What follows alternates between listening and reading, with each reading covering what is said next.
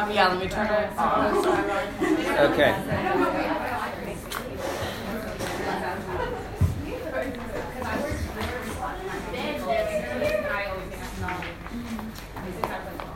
What chapter are we doing? Three. There's no more. Yeah, so I think you can't You could, but it's gonna be very tricky to follow along. Cool. I'll share. I have. What happened to your time? I never had a You never had a time. You were using the. Um, I was, I was using. You know. So excited. well, okay. Make it okay. Okay, we'll take a copy.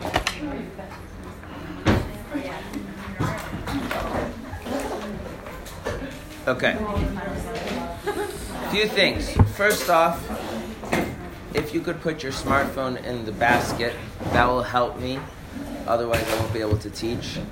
My therapist says that um, I have to be honest about my own failings, and I'm incapable of teaching with the knowledge that people have smartphones readily accessible. Okay. Do you guys think I should listen to my therapist? Yeah. No? No. Does he have a certificate? okay, maybe not. Okay.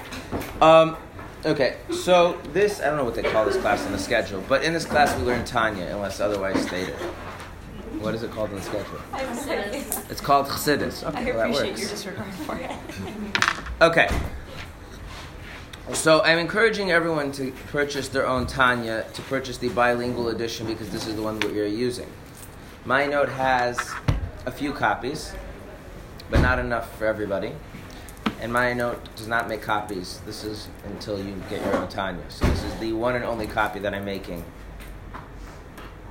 I mean, actually, a few copies here. I'm saying, like, I'm not. When we turn the page, by that point, you have to have your own book, or hope that enough people have their own books that the few ones that uh, Mayanot owns are available to be used. So if you don't have a copy, okay. So, what we're going to be doing is we're going to be learning Tanya. Now, we're going to be working in the English translation. I think that just makes it more accessible to everybody. Plus, as you get along, I always have notes and comments to make about how things are translated anyway. So, we're going to be starting from chapter 3. Does anyone know why we're starting from chapter 3? But that's not fair to the people who weren't here for chapters 1 and 2, is it? We're not going to start. We are starting with chapter 3. So that so why, why would we start from chapter 3 if some of the people here did not learn chapters 1 and 2? It's a review of the last two No, because if we started from chapters 1 and 2, then it would be fair to the people who were here before. Right. Right. So we're at an impasse. So I figure it's easier to try and bring people up, up to speed who weren't here than to do the same thing again for people that were here. Okay? Um, but that does mean that obviously people that start from the beginning get more out of something, but you can feel good because eventually new people will come and they won't have been here for chapter three, and you'll get more out of later chapters than they will. Um, I guess you could stick around for another six years and we could finish the whole thing, but at the rate we're going, that's about how long it will take. Okay, a little faster. We turn the page much slower. Yeah. Okay, so what I'm going to do for today is I'm going to do a very quick overview of what the Tanya is, what the purpose of the book is, and the key ideas that we need to know going into chapter 3. Um, if something isn't clear and you don't understand, by all means ask a question. Keep in mind that I might not answer it. My prerogative. Once we've finished all of that, whatever time is left, we'll start chapter 3. Good? Okay. So the Tanya was written by Rebbe Shneur Zalman of Liadi, who was the first Rebbe of Chabad. Do you know how he got the position being the first Rebbe of Chabad? He invented Chabad, so just by default. um, yeah. You're, st- you're the founding member. You get to be the you get to you, you get to be the, the first leader. So that's how it works. Getting to be the second leader, that's a little more contentious. Okay. So the, the purpose of the book is to explain a verse. The verse is um, that this thing is very near to you, um, in your mouth and in your heart to do it. So now, this thing is a reference to Judaism, and near means that it is attainable, it is within a person's ability. Near does not mean the same thing as easy. So, um, something that requires someone else to do something on your behalf cannot be considered near to you because you need to use an agent, you need, you need assistance. Something that is within your abilities, that's considered to be near. So if we wanted to make that, make that physically for a second, we'd say something that is in space is not near to you because you need a rocket ship to get there. If something is across the sea, it's not near to you because you need a ship something that is a hundred miles away but over land can be considered near to you. Why? What? Because you can walk there, right? You don't need anybody to take you there. You don't need anything beyond. You you have the ability to get there on your own. So nearness here means within one's ability, not something that is easy or something that is physically close. The idea is that Judaism is within every single Jew's ability. Now, the difficulty in this verse, which is why it warrants a whole book, is the verse says that that nearness, that um, uh, that um, attainability, is not just in Judaism as it's practiced with our behavior, with our actions, with our words, which I think that's fairly obvious. Anybody has the ability, or any any mentally competent adult has the ability to control their behavior, control their words, which is why we hold people accountable for their actions and for their words.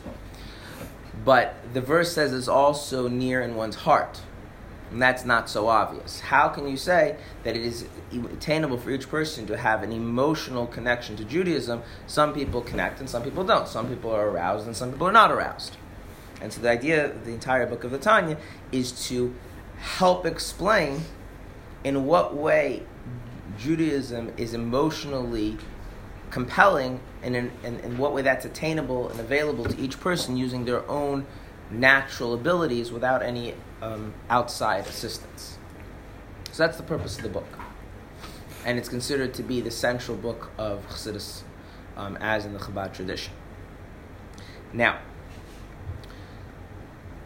the approach of the book is annoying. Okay? In what sense is it annoying? there are things many times we would like quick solutions to difficult problems. And when someone tells you that there are no quick solutions to difficult problems that something is going to require a lot of effort. And it is going to require a holistic approach and it is going to take time. And only then will you actually achieve what you want to achieve. Will you actually solve what you want to solve.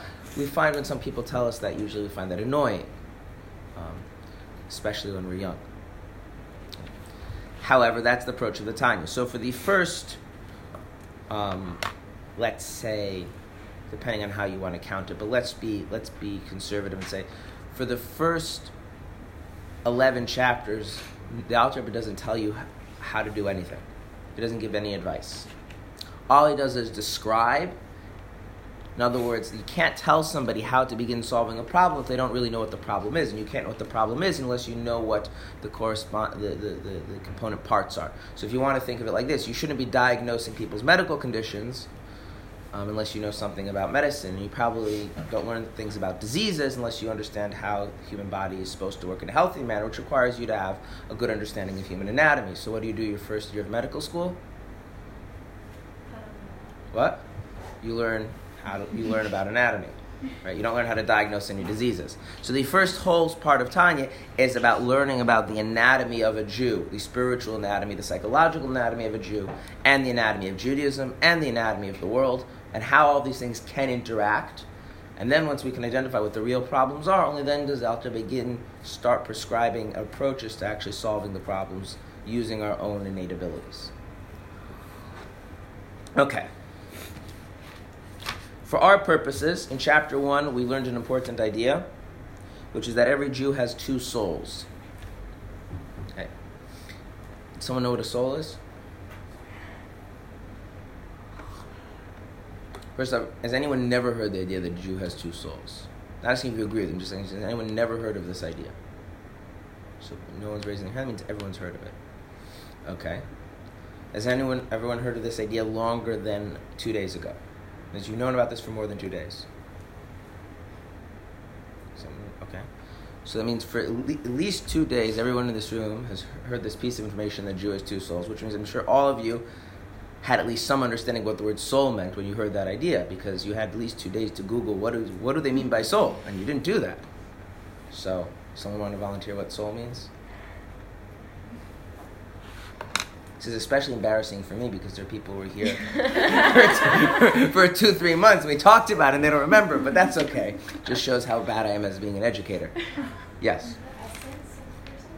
The essence of a person. What follow up question am I going to ask you? What is essence? Good. Do you have an answer to that? Like who you are at your purest form, like without the ego, without like any of the bodily, like physical. Okay. Who you are, like when you strip away everything else, what about you is you? That's okay, that's good. So then what does it mean that you have two souls? By that logic. Using those definitions. I guess that means if you, we keep stripping things down, there'll be how many of you? Okay. Yeah. Two souls are two different sources of vitality. Okay. What is vitality? I have a thing about fancy words. I like them as long as we know what we mean by them.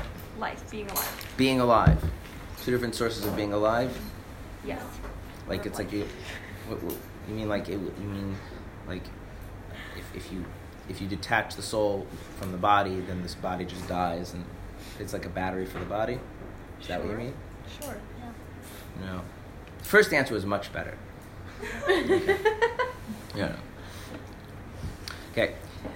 The, uh, vitality is not just the fact. Vitality, if you want to think of it using using um, English words, there's a difference between merely surviving and thriving and flourishing. Right. So if the body isn't collapsed as a corpse, that doesn't necessarily mean you're thriving and flourishing. Right. Okay. So if you mean life as preventing you from being a corpse, then no, that's not what a soul is. A soul is not about life in that sense. But if you mean life in the sense of thriving and flourishing, then yes, the soul is the source of one's vitality, the source of one's thriving and flourishing. Is it not also the corpse thing? Like, don't we say that when a person is dead, it's because their soul has left their body?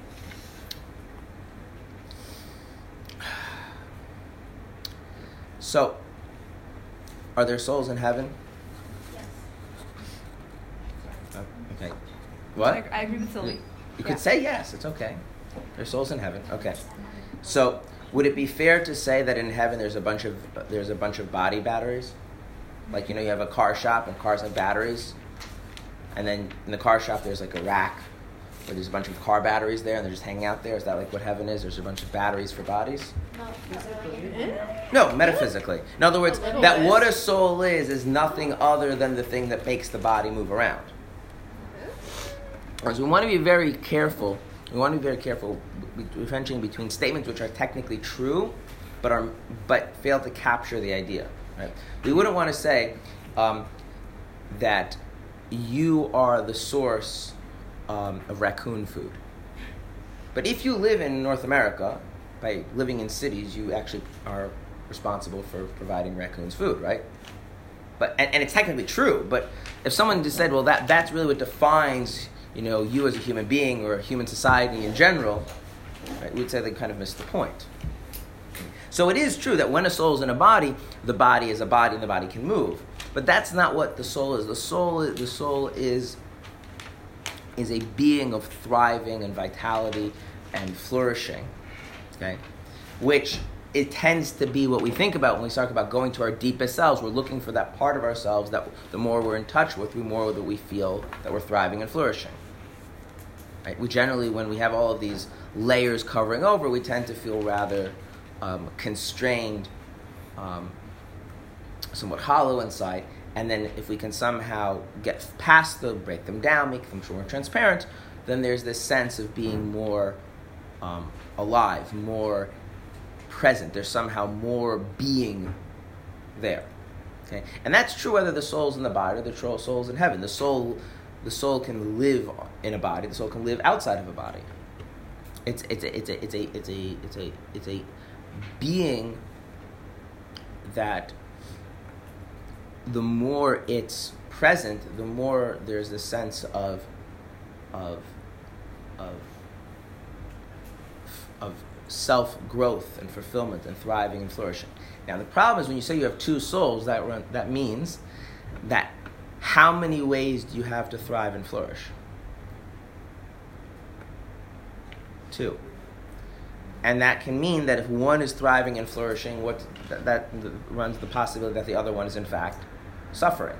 Okay, so imagine this is a silly analogy, but imagine that you um, attached a chimpanzee to a dolphin,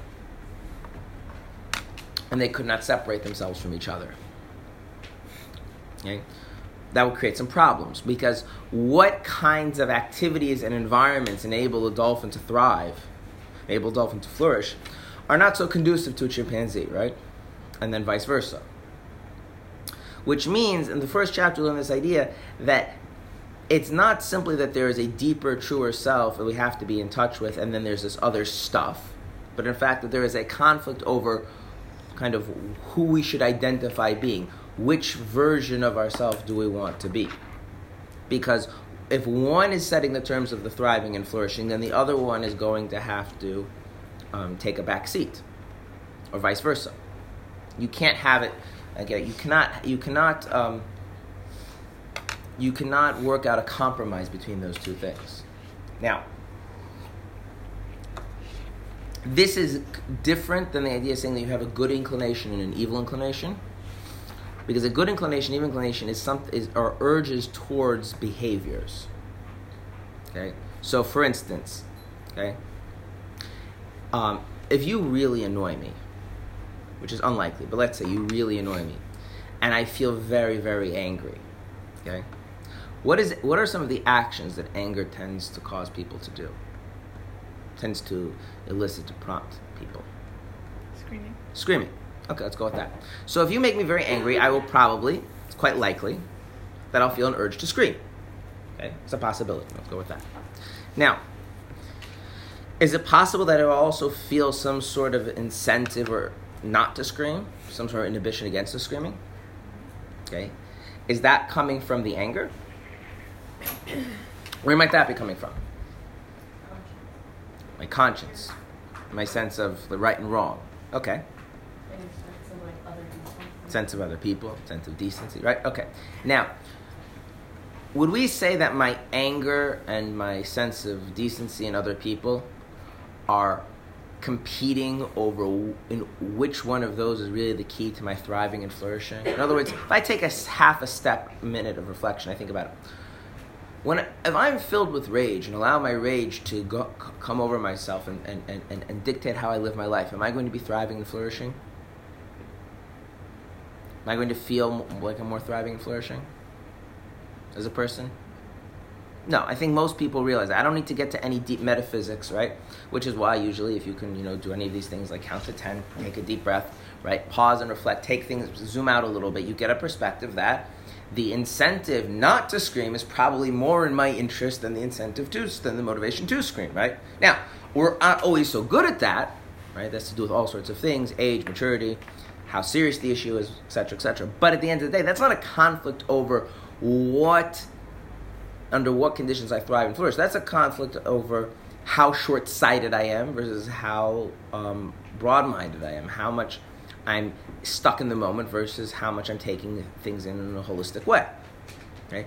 So that's a different. An evil inclination is inclination to do things that are bad, and upon reflection, you realize that they're bad. You can even realize that they're bad for you. So an evil inclination is not really a soul at all. Okay? And a good inclination would be the inclination to do things that are ultimately for your benefit. Now, since you know, usually what's your benefit is not at the expense of other people's benefit. Give me an example of something where we can see that usually what's in your interests are not at the expense of other people's interests. That most things in life are win-win. Give me an example where where that's pretty clear. Yeah. Eating. Well, if I eat the food, then you don't have the food to eat. So how's that win-win? How is it what's in my interest is also what's in your interest? Littering. Yeah, but how's that in both of our interests? Recycling. Okay. Why don't you like think why don't you think like more everyday kinds of things? Relationships. Saying hello. Saying hello, right? Imagine a world where everybody doesn't say hello. Who's better off? Nobody. Now imagine a world where everybody says hello to each other. Better off, right? There are a few things like like like when there's a limited amount of food and everyone is starving, then it really is a question of you know my what's good for me might not be good for you. But most of the things that we actually value in life have this quality of being relation of, having relationships. They're social, which means generally speaking, even when there's really serious conflict, if you can step out of it and think think more broadly, usually what's in your long-term interests are often going to be beneficial to other people as well. Okay. So a two inclinations are not really about thriving in two different ways. It's about having the awareness of what's really good versus not having the awareness of what's good. Two souls is a very different idea. Two souls means that there is something in me which thrives under certain conditions and suffers or might even die under other conditions. And then there's something else that thrives under entirely different conditions. And those two things, they're it's not a simple matter of reflecting and realizing what's ultimately in my interest. Those two things are prime or fundamental drives. Okay? They make us the kind of person, the kind of being that we are. And if there are two of them, then means there's a conflict over what makes me me. And when am I and what what means being my true self and what means not being my true self. And there's apparently two possible answers to that that lead in two very different directions in life. That's the key idea that we need to know from chapter 1 before we move on to chapter 3.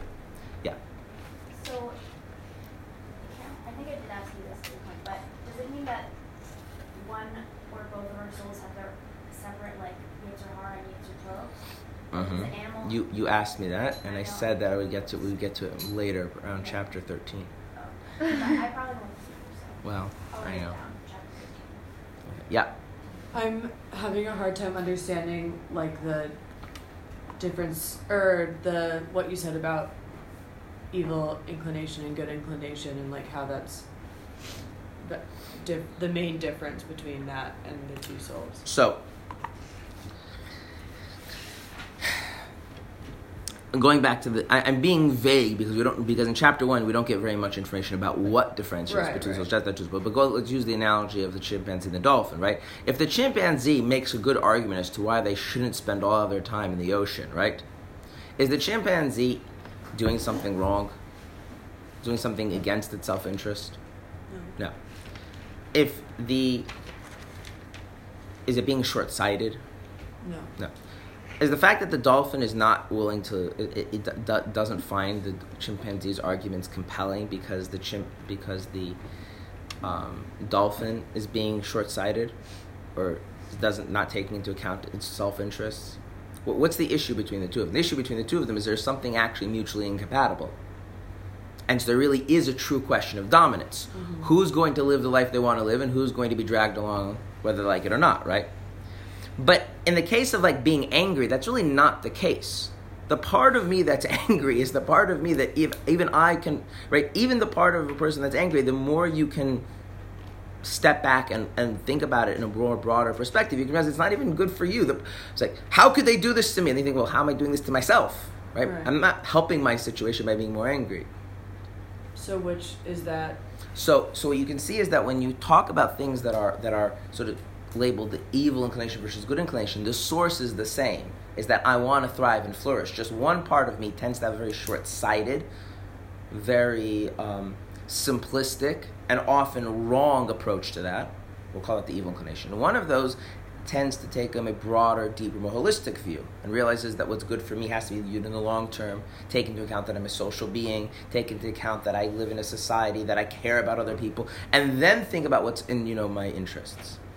But the idea of two souls means that there's fundamentally two different sets of interests, two different agendas, two different life um, aspirations, and the fulfillment of one might mean the relinquishment of the other and there, and, and and and and that kind of a challenge is, is, is ultimately means that there's a there's a there's a as the author is going to say later on in chapter nine that actually means it's a war. okay. It's not just upon reflection I can change it. There really is a true conflict there.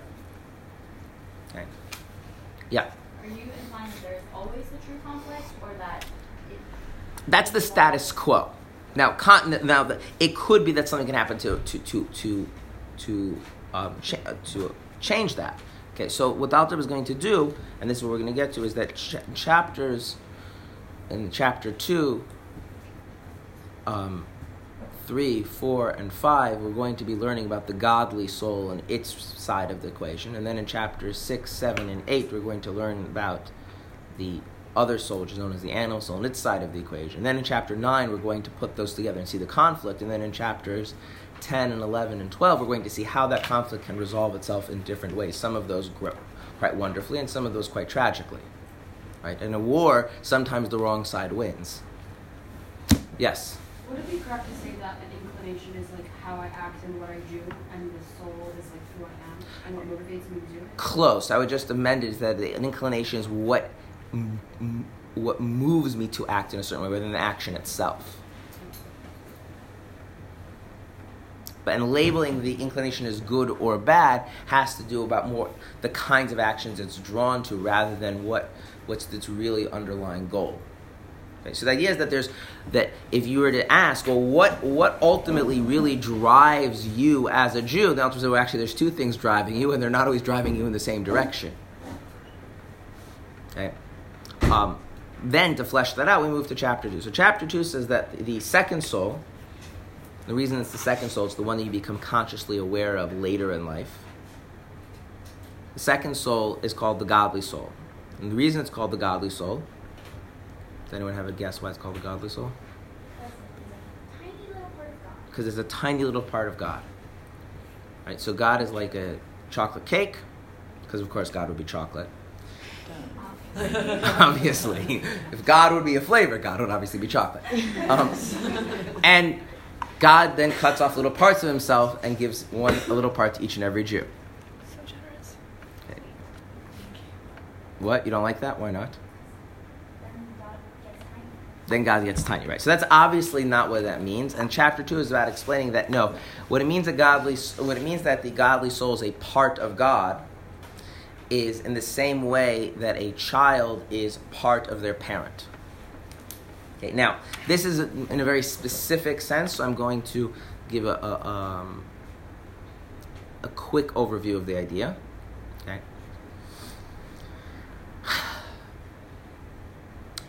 Everything has, we use this fancy word already, everything has its essence. Its essence means what makes it what it is. Okay? So, why is this a cup? So this is going to be annoying, but it's true. It has a cup. It, this is a cup because it has the essence of a cup. And you say, well, what is the essence of a cup? We'll call it cupness. Okay. Now, then we could debate what exactly is cupness. What is the essence of a cup? We're not going to do that because this is not a philosophy class. Okay. Or, or you know, law school. Okay. Um, but something is what it is because it has something about it that makes it that. Right? And every cup has it has the essence of what it is to be a cup. Now, but there is more to this than just the essence of being cupped and just cupness. This cup is made of paper. This cup is a certain size. It's a certain color. It's in a certain location. Right? It has certain advantages. For instance, it's really good for drinking hot liquids. Right, and being convenient. It might not be so good for the environment. I don't know. You have to ask somebody who knows these things. Um, it also is not exactly the most appealing cup in terms of its, you know, if you wanted to make a fashion statement with your cup, I don't know if this would be the one you would you pick, right? Um, so this fact that there's a reality to the cup is what's known as the existence of the cup. So the essence of something is what makes it be what it is, and the existence is the manner in which it's actually present in reality. So features of existence are things as trivial as where and when something is, size and shape, color. These are all aspects of physical existence. But the ways in which the thing can be interacted with, found, related to. Versus the essence is that point, that core of what makes the thing what it is. Now, yeah. Is a thing not sometimes made what it is by the way people interact with it? Meaning, like, if a child took that and made sandcastles with it, it could arguably be a bucket. And then, like, to that child and maybe to the child's whole family, that, that is a bucket. And it's not a cup because then you can't drink out of it after it's had sand in it. So, mm, so there is a ancient, ancient philosophical question, which is, what is the nature of essences? In other words, are essences things independent of the existence? Our essences arise from the existence? Our essences products of the mind of the observer? Right. Okay. That's what I'm asking. I am not getting into that question. Okay? Um, the reason I'm not getting into the question is that we just need to be familiar with this distinction in order to understand chapter 2 of Tanya, not cups per se. If you would really like to know the Torah's view of cups, I recommend learning the laws of Shabbos, specifically the laws of Muktza, and then you can see what God's view is about essences of objects. Now, how many parents does a person have? And parents, I mean people that actually conceive the child, not people that raise the child. Two. Okay, now, the reason for this is that, as is understood in Kabbalah, the different parents are actually supplying different aspects of the child. So let's start with the mother. What is the mother supplying? The existence of the child. In other words, it is the mother's body that actually makes the child exist. Right? So, what is it that means that after nine months you have arms and legs and a brain and eyes and all of those things? That's the respon- That is the responsibility. That is the contribution of the mother. So then, what then is the contribution of the father? If we're going to uh, think about this metaphysical distinction, is that the father is responsible for the essence. Okay, now, people often hear that and are immediately predisposed to thinking that implies a certain superiority of the father over the mother. So I'd like to refer you back to the cup. If I say I have the essence of a cup, but but it, the cup doesn't have any size or shape, it's not in a particular place, is that a very useful cup? Essences that are just pure essences, what are they worth? Zilch, which means what is the fa- what what the father has, what the father contributes in and of itself is worth that's right. The idea here is that these are complementary roles. So the idea is that the father is the house houses the essence of the being, what makes that being the kind of being it is, and the mother is what makes that being into a reality. Okay, that's what that's the metaphysics according to Kabbalah of how conception works. Which is why regarding certain issues in Judaism, we take the lineage to the mother, and certain lineages we take the lineage to the father. I'm not going to get into the, what those differences are. Using that as an analogy, Okay? The kind of being you are is a continuation of the kind of being that the Father is. So, if your father is a goldfish, then what are you? A goldfish. And are you more or less goldfishy than your father? You're the same. Now, the way in which that comes out, the way that you exist, you might be a larger goldfish or a smaller goldfish, or you're different color goldfish, maybe more aggressive goldfish, but but those are just variations on the theme of being a goldfish. Okay, what if your father is a person? You are a person. And if your father is God? You are God. That's right. So what it means of godly soul is that the father of the soul is God. which means the godly soul is just as godly as. So whatever is a accurate description of God would also be an accurate description of. Does that mean all godly souls are the same, though?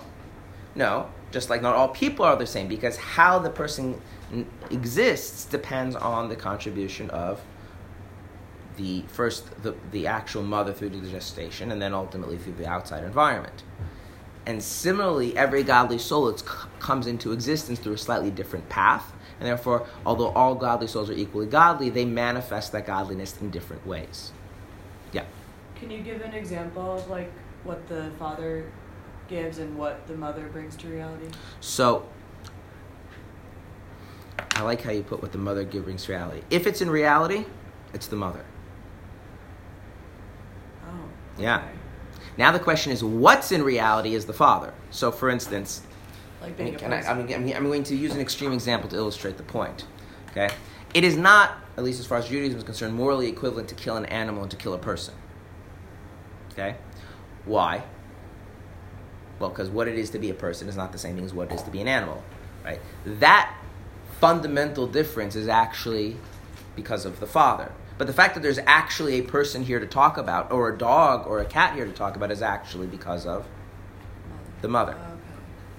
So the, the what makes the soul godly is that God is its father. What makes the soul exist is a process um, in which God would actually then be playing the role of the mother. So we want to speak, this is why we refer to God as our father, um, is because when we're talking about the God being the source of the kind of being our soul is, that our soul is as godly as God is, in that sense, he plays the role like a father. The fact that our souls actually exist in reality and can actually interact with the world and do stuff, in that sense, God would actually not be considered our father, God would be considered our mother. So it's just as accurate to say God is a mother. It is, and it depends on the context in which you're referring to. Yeah. Yeah. And in the Zohar is filled with this. We speak about God, we speak actually different levels of God, the upper mother, the lower mother, right? Now, where which ver, which thing shows up depends again on specifically what is a focus here. Okay. So the first thing that we need to know about this godly soul is that godly is not a metaphor.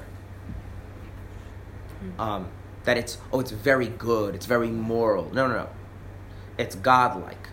Whatever are distinctive aspects of what it is to be God, those things are also distinctive aspects of what it means to be the godly soul. And even though different souls vary in how they manifest that, those are like the variations of different parts of a person's body or between one person and another, but at their core, they all have the same human essence. Okay, so that's the key ideas that we need to know from chapter 2. All right, and we still have a half hour to start chapter 3. okay. So, chapter 3, we are going to start talking about um, the godly soul in reality. Okay. Now, I'm going to start with a metaphor. Okay.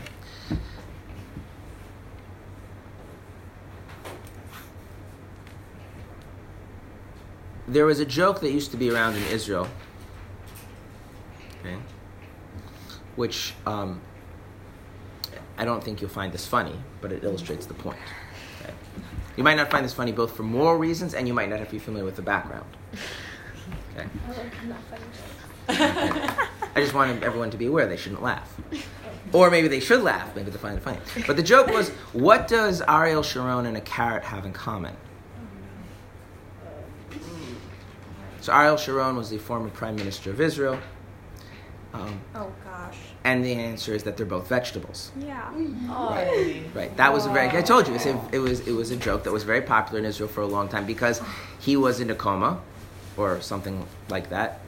I think what's called a vegetative state, um, and he was also extremely controversial. So when you take a controversial political figure, and um, they're in a vegetative state, they, that does open the opportunity for jokes, especially in a society like Israel where um, very few things are sacred. Okay. Now, joking aside, though, w- what exactly is the underlying logic of, of the joke? I mean, it, it, it is either funny or not funny, but there is some reason why, you, why the comparison works. They're two different meanings of the same word. There are two different meanings of the same word, so it- it's just it has just a pure homonym, like which and which, or whether and whether. No, that then it wouldn't. I mean, those jokes are, are usually much more corny. This this there's something more to it. Why actually do we call somebody in a vegetative state being in a vegetative state? Why is it called a vegetative state? Like they ran out of words in the dictionary. It's like hurricanes. They just randomly pick words to It's name not a human. We're not aware of It's consciousness. not a human. No, we're not aware A of the carrot is consciousness. not a human. The carrot is not a human. The, the, the existence of something is resembling the existence of something. Right. In what way do vegetables exist? Well, they metabolize, right? They have cells, right? Um, do they have mobility? In some form. Not in what we regular everyday human people call mobility. Not if you do time elapse photography. Like, when was the last time you saw a carrot like get up and walk around to the place where there's more water and sunlight? Okay, doesn't usually happen, right? So, okay. unless you're unless you're watching some cartoons or taking way too much acid, usually that's not something you see. Actually, I take that back. You don't need to take that much acid to see the carrots getting up and moving. Um, yes. I mean, by that logic, though, it could easily have been just as easily have been like a fruitative state. It could. Okay. Okay. Now, We're not distinguishing between vegetables and fruits. here. Correct. Now it's even funnier in, in Hebrew because the actual word for for a for a plant and a vegetative state is actually the same word, tzemach, which means something that grows. So, um, you know, in in, in, in, in at least in American English, I think we, we have this term vegetable, which has come to mean things that you know you don't want to eat as a child, or possibly you know according to botanists something else, which I've never exactly clear on exactly what makes a vegetable according to botanists. Vegetables not doesn't exist in botany. Okay, good. Does it Some- what? Doesn't exist in botany. So it's a culinary thing. Fine. But the Hebrew word um, um, tzemach, which comes from the word um, to grow, like as in to physically get bigger. Um, so plants are tzmachim, and, uh, um, and, and the actual term for someone in a vegetative state in, in, in Hebrew is a is tzemach. Okay? Tzemach. No. Oh. Sorry. No, but you're onto something. What? wh- Why is the why is the third Chabad Rebbe called the Tzemach Tzedek? The growth of justice. That's what the, the term means. Growth of justice. Name of his book. Yeah. Um, yeah. Mashiach is called Tzemach David, the outgrowth of King David. Okay. So. The idea is that there are things that they're what differentiates them or what categorizes them is the fact that they metabolize, they eat, they they process, they grow, right? And that's basically what we call a vegetative existence. Well, in the ancients and in Torah, we classify things as part of the vegetable kingdom, or the plant kingdom, if you want to call it that, right? And when a person, um, medically, all of the functionings that differentiate them, um, at least on a, on, a, on, a, on, a, very basic level, when you look at them, all the functions differentiate a person from the kind of existence that a carrot has are gone. They're not mobile they're not emotive they're not experiencing as far as we can tell desire memory awareness any of the things that are that that make animals or people distinct from plants. And so they exist in this plant-like state and hence the term okay? Now why is it insulting to call someone a vegetable? We do have an idea of a hierarchy, and, and we, we tend to think that people are higher than vegetables, which is why you know most people don't consider eating carrots to be a morally abhorrent act. Right? Some people think eating cows is morally important, but nobody, to my knowledge, not nobody. There are very few people think eating carrots is morally important. What? No, my dad is kind of crazy, and he used to like think that he like he wouldn't eat root vegetables because he like I'm making him sound so crazy. He wasn't on drugs, but he would say that he like heard the carrots screaming, so he wouldn't eat carrots. By the way, I, ju- I would just like to point out that according according to according Whoa. according to Chassidus, um, even stones have some kind of life, and so they get quite offended if you walk on them and aren't fulfilling your divine duty. Like, what gives you the right to walk on me? So, by that logic, your father's onto something. Yeah. like, if you're gonna eat the if you're gonna eat the root vegetables, you know, for the sake of heaven, fine. But if you're just doing it to be indulgent, what gives you the right to destroy their existence? But okay, um, yeah. But most people, like I said, most. Mo- most people don't don't think there's anything morally wrong with eating carrots. Um, but I think most people have the intuition that if, God forbid, someone was in a vegetative state, there would be something wrong with ending their life, right? Well, why? Because we have the sense that although the existence in practice might be more or less the same, right? There just exists. They the, both the carrot and the person are just metabolizing. There isn't much else going on. We have the sense that there is an underlying essence to the human being that gives that existence a value that maybe is not being revealed. Right? So we think that there's a value in that person's continued existence because there's something in there that we call the human essence, the human life. So what that means is that there's this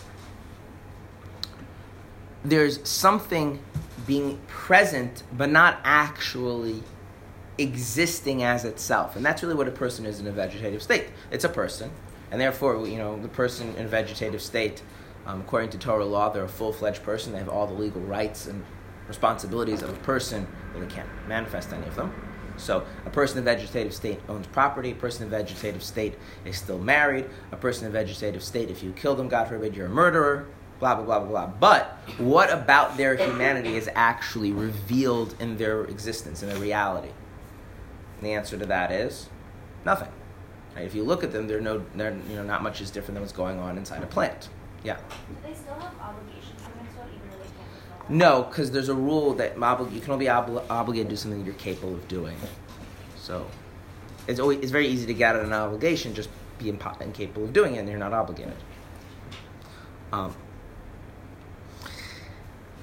so we want to differentiate between saying a person exists versus their existence actually is reflecting their human humanity, right? So when I'm walking around, when I'm talking, when I'm using body language, when I'm when I'm internally experiencing my own um, my own thoughts and feelings, hopes, dreams, memories, etc. Those are aspects of my reality of my existence that actually express my human essence. Those those those are part of those although those don't make me human, they are indicative of my humanity. They reveal my humanity.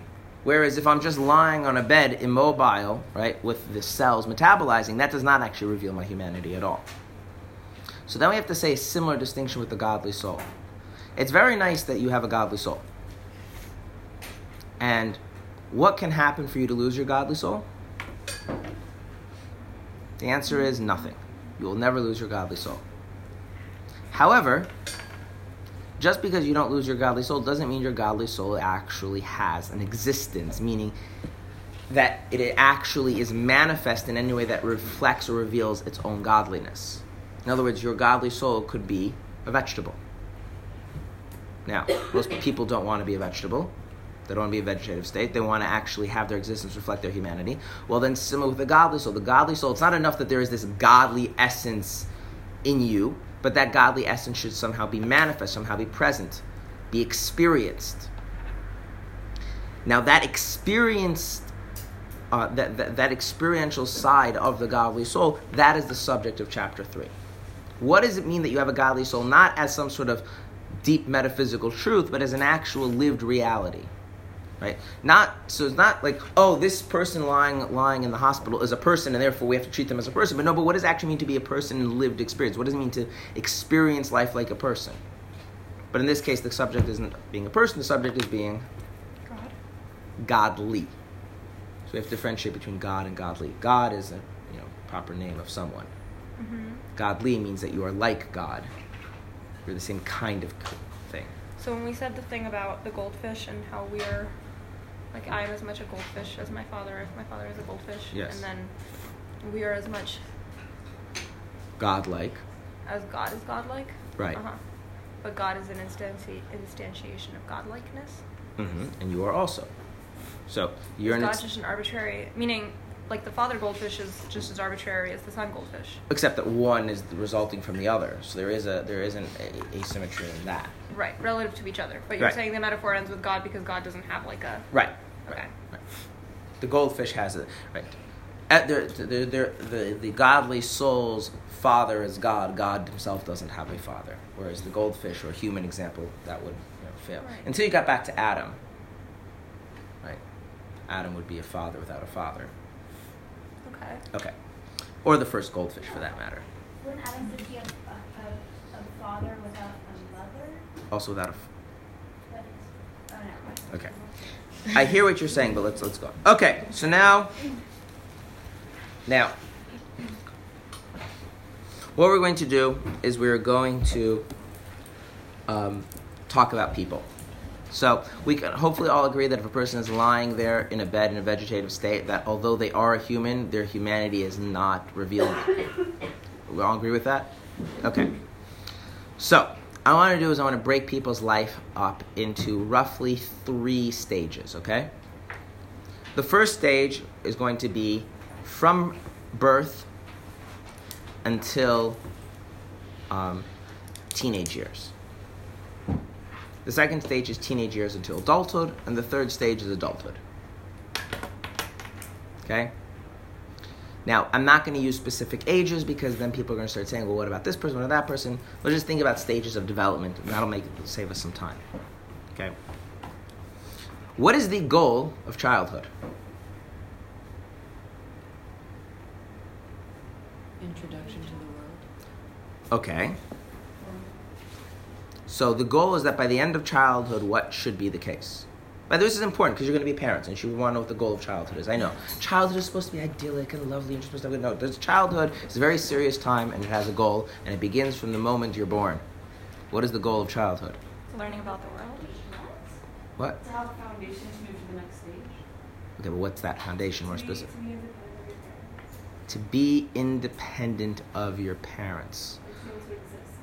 To be able to exist and function in the world, which so you need to learn about the world. That's true, but you also need to learn about yourself, right? The I, the goal of childhood is to be able to function in the world. So by the time you're done with childhood, you should be able to be Independent.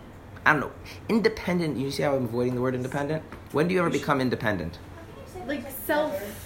What? What? Why can't there be a goal?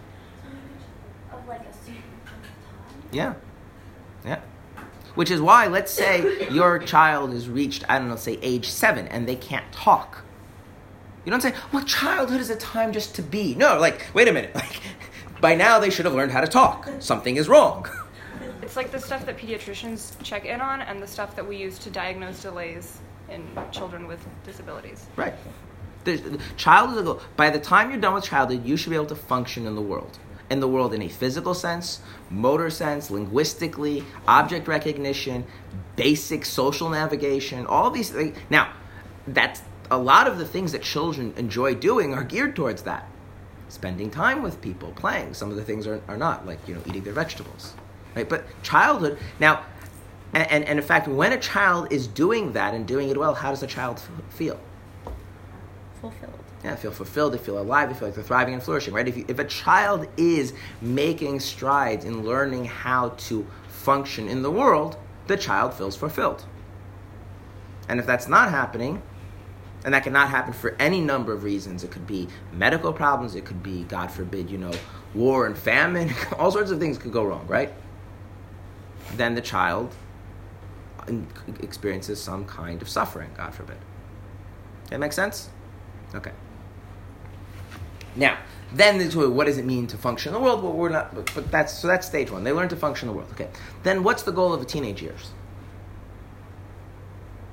Like nobody's figuring this out. No, that is separating your identity from your parents' identity, being Oh. an independent person. Well, see, you, but you already know my my aversion to the word independence. In general, Yeah, because I think independence is one of these overly used word words. It's not. You're never really truly independent. Can I say Responsible independent? for parents. what? You are responsible Okay, so there's responsibility for actions. There's independence from parents. Discovering yourself. Discovering yourself. Yeah. like refining the childhood skills more. So maybe like getting into financial, deeper emotional situations that you have to problem solve. Okay, so I want to, I want to, I want to put it in my words because I think my words are better. Not always, but in this case, which I think comes a lot of the things that you're touching on, which is it shifts the focus from your parents to yourself. So it is not you are part of your parents' lives. It's now that you have your life, which now means a certain amount of autonomy from your parents. It means now you have to have your own relationships. As a child, you're just a aspect of your parents' relationships. Right? See, when you make it all about autonomy, then you kind of like one of the things that happens is that when you're in teenage years is that you separate somewhat from your parents and you get really into friends. Well, that's not autonomy, right? That's not independence. You're just like switching one person for another. But if you think about what's actually happening, is instead of you orbiting your parents, what ends up happening is you become the center of the orbit around you.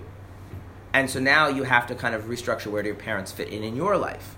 Where do your friends fit in in your life? That process can be smooth, and it usually is not. It's usually quite messy. Right? So there's a shifting of the of the axis of control from your parents to you. So now it becomes your relationships, and now they become, you know, your now it's what role do your parents have in your life? You have a life, and your parents are part of it right? And then the same thing can all apply with finances, with values, and all sorts of things. It's now you have to start having your own relationships with things and not just piggybacking on your parents' relationships. Okay? Does that make sense? Which is why things that really help you thrive and flourish as a child can often be detrimental to being a teenager. Mm-hmm. Okay? So remember this when you become a parent, as your child starts becoming a teenager, right? Many things that used to work used to be good for them, they're no longer good for them. What would be an example of something that is good for chi- children and bad for teenagers? Time out in the corner. Time out in the corner, even children at a certain point, like that, that's very age and temperament specific. Your parents hanging out with your friends. I would say that's also age and, you know, and culture specific. Yeah. Making choices for you. Making choices for you. And choices of consequence, not choices of, you know, what, what do, like, which shoes do you want to wear is not a choice of consequence. Right? Um, but there are choices of consequence. And children, right, the idea is that they don't make choices of consequence. Who makes the choices of consequence? Their parents. And in teenager years, the goal is that at the end of that, you should be capable of making choices of consequence in a way that is proper. We can debate later what proper is. Okay? So you start developing your own relationships. Okay? And that means that things which are which were which were like non-issues become issues. Okay? So all of a sudden feelings and and um, who's in control all of a sudden becomes these become huge issues and uh, as you as you manifest your humanity in this new stage that just really weren't as a child now what's the final stage Adulthood. okay so what's what's what's the goal of adulthood Do what you've been preparing. okay so you now functional and you're not just functional but you have your own life right What? Can you talk about why that's not autonomy or independence? because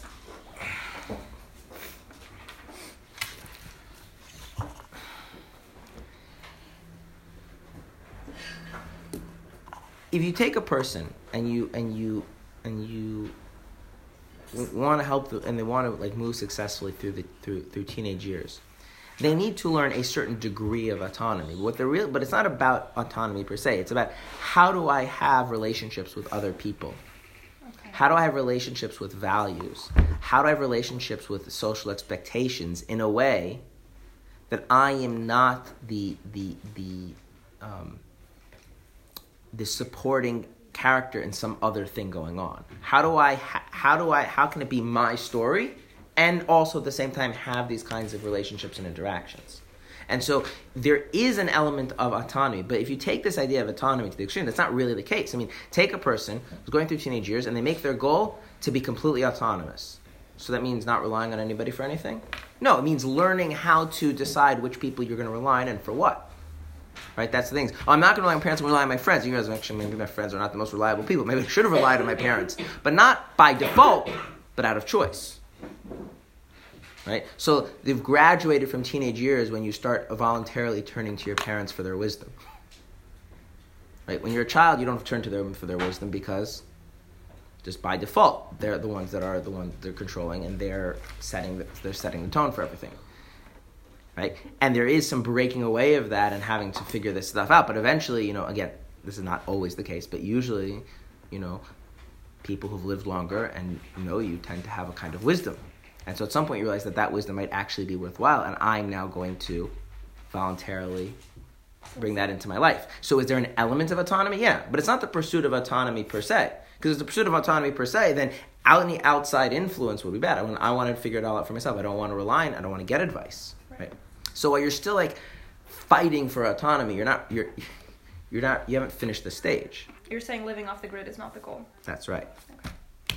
Okay. So then, what's adulthood? What's adulthood about? Taking what you've learned and everything that you've done and passing it on when you get married and have children. Okay. Okay. Let's broaden it. But that is an aspect of it. Adulthood is about that your life is very good, you're functional. And you have your relationships and you can navigate them and you can control them. But what makes your life worth living is not how things benefit you, but something beyond yourself.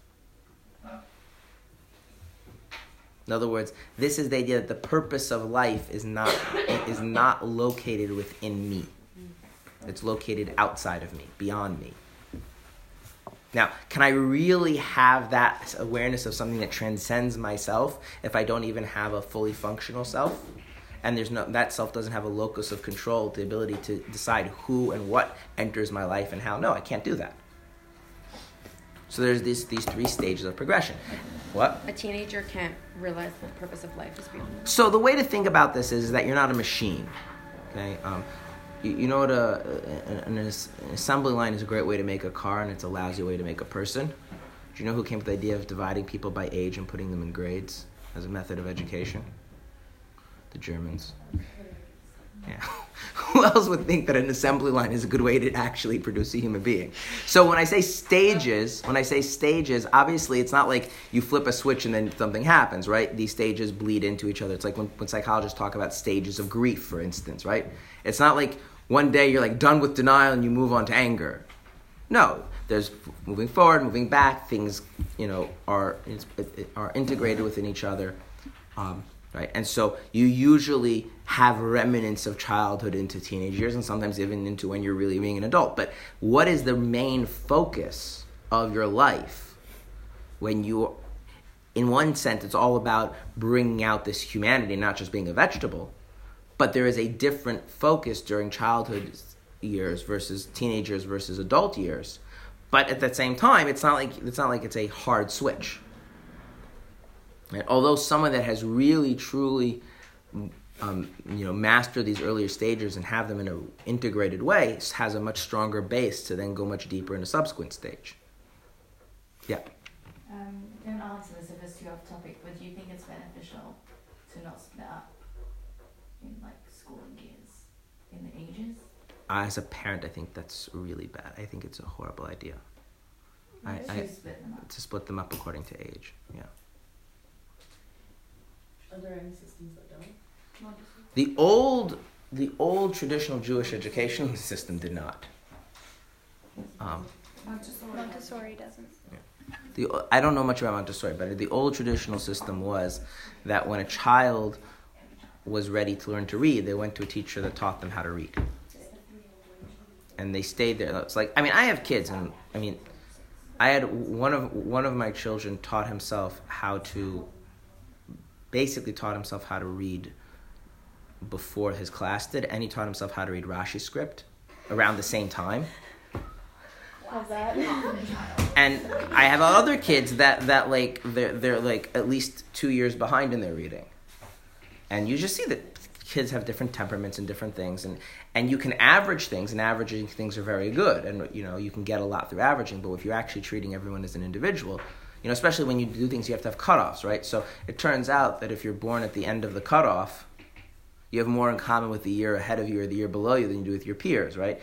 Uh, it, it, it's you know when you want to when you want to educate masses of people in the most efficient way, so you can you know have a consumer society or an industrial society, it might be very good. But if you want to actually build up people's humanity, it actually does a lot to. Well, it's so frustrating for a three-year-old child to sit in a classroom where he could be learning to read, but he has to wait till he's six. That's right, and it's equally frustrating for a someone who can't read Exactly. and everyone else can read, and now he needs spe- and and the thing is, it's not it's, he's not the only one. There could be like five or six of them, but they're all right. Yeah. And then you have other sorts of other things. So yeah, um, I'm not going to now say I have my perfect solution, but but yeah, that's the, it does require a rethinking of exactly the relationship between teacher and student and how you prepare how you, what what methods you use for teaching and all that kind of stuff. Yeah. When we do things um, that are like not critical to development, so like for instance, if I learned how to knit, and like that could happen at any stage, is that just like totally outside of this conversation? Because I feel like we do like a lot of our time is spent doing things that aren't like developing myself, finding my locus of Well, power. well, the thing is like this. Th- this is something that, that's very important. Is that the very, the very same action can and often is entirely has very different meaning depending on which stage of development you're in and how well you're doing that stage of development, and therefore the role it serves. Which is why learning to knit can be, you know, um, part of the teenage years. In terms of you know somebody you know is going through learning how to like manage their the difficulties of having to be responsible for your own relationships, and how do you manage the stress and the angst in that and you know they, and sometimes that's why there's even things like occupational therapy and you know where they're actually taught to do things like knitting for that express purpose. And then there's like, you know, back in the shtetl when they taught little girls to knit because if you don't learn how to knit, you're not going to have clothes. And it's that simple, right? And then, then it's just a practical skill that, you know, you should learn when you're six or seven because why not learn it earlier and be good at it, right? So that the, the, the, the the the activity that you do, the behavior that you do, is not really a good guide as to what stage you're in. Um, and sometimes it is. Like if you're learning to walk, then clearly that's learning about you know, and that's why sometimes it's humiliating for somebody who like has an accident, and now they have to learn how to walk again. Right? There's an element of human. It's like as if they're back in childhood, and in a certain sense, at least when it comes to their legs, they are. Um, but yeah, but most of the actions that most of us do most of the time, it's very hard to tell from the action alone what what role it's really playing. Do we? But do we give meaning to all of our actions to be part of this process, or are there things that we do? And I'm not talking about like mundane, like brushing your teeth, but like, are there things that we spend a lot of time in that don't really fit into this development? Well, let, let me put it this way: every action either serves to further your development or hinder it. Whether you're consciously choosing to do the actions for those reasons is that's a different question. Okay, but everything is affecting this process. Yeah. Some things more extreme and some things less extreme. Okay. All right. So the idea, and this is going to set up, the, is that we are going to have a similar thing. The godly soul actually having being a reality in our lives, and not just present like the humanity is present in someone who's in a vegetative state. That's a process of development, and there are basically three stages that kind of parallel the stages of being a child, being a teenager, being an adult. The technical names for these might be familiar to people, especially if you were here before the winter program. They are known as nefesh, ruach, and neshama. And these stages, the nefesh is when the godly soul's learning is developed to the point that it can actually navigate around in the world, kind of like childhood. Ruach is where the godly soul is actually developing its um, its its own relationships, its own feelings.